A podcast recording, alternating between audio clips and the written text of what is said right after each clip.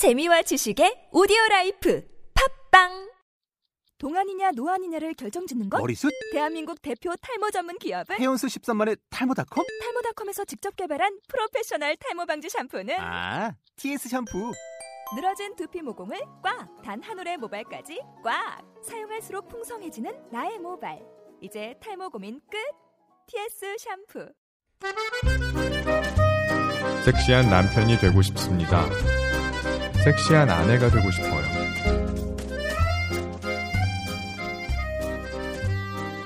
섹시하다. 성관계를 가지고 싶을 만큼 매력적이다란 의미를 지닌다. 섹시란 단어는 갖고 싶다란 말로 표현되기도 한다. 갖고 싶은 욕구를 느끼게 하는 사람, 이런 사람이 섹시한 사람이다. 미혼자와 달리 기혼자는 다른 이성과 섹스를 하면 법적 심판 대상이 된다. 이처럼 부부의 섹스는 법으로 보호받는 대상이다. 따라서 상대가 떠나지 못한다는 안도감에 본인의 섹시함을 지켜야 한다는 긴장을 놓게 된다. 그리고 미혼과 기혼이 느끼는 섹시함의 기준 또한 분명히 다르다. 그렇다면 그 기준이란 무엇인가? 기혼의 남성이라면 육아와 살림의 고충을 이해하고 관심을 갖고 함께 노력하며 아내가 차려준 밥상을 먹성 좋게 받아먹는 남자. 막힌 변기를 시원하게 뚫어주고 고장난 전등을 척척 갈아주는 남자. 그리고 매일 저녁 아내와 일상을 주고받으며 그녀의 투정을 들어줄 수 있는 남자. 그런 남자가 갖고 싶은 남편이다. 아내는 아내이기 이전에 여자이다. 자신을 품을 수 있는 남자. 밥 한 공기에 국 한 그릇만 주면 머슴처럼 자신을 지켜줄 수 있는 그런 남자를 갖고 싶다. 즉, 아내에겐 이런 남편이 섹시하다. 그렇다면 기혼 남성은 어떤 여성에게 섹시함을 느낄까? 옛날 결혼식에는 친정어머니가 신부의 눈꺼풀에 꿀을 발라주는 풍습이 있었다. 신부의 눈꺼풀에 꿀이 마르면 눈꺼풀은 단단하게 고정되고 무표정해진다. 눈웃음을 방지하기 위한 목적이다.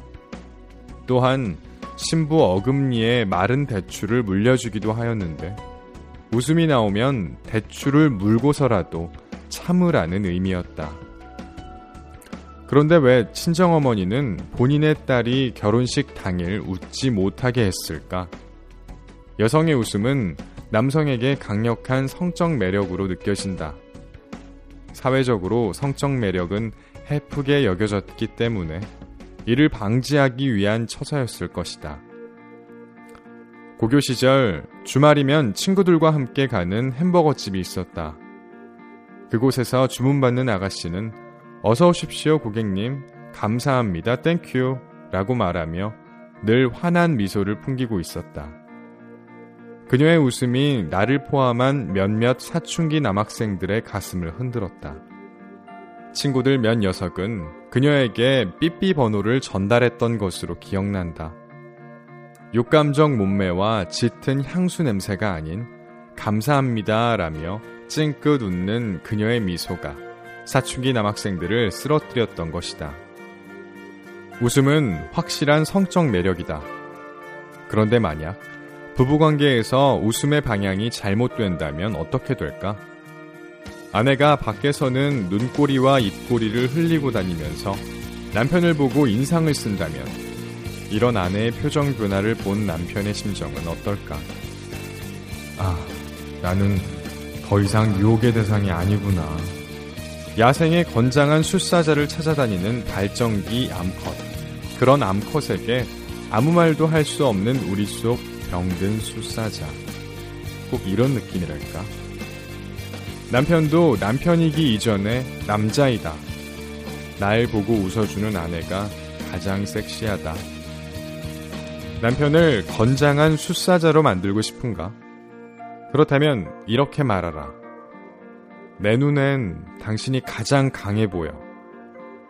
그리고 남편을 보고 웃어라. 그럼 그는 이를 증명하기 위해 머슴처럼 도끼질을 시작할 것이다. 가끔은 남편을 버리고 싶다. 이재진, 글로세움.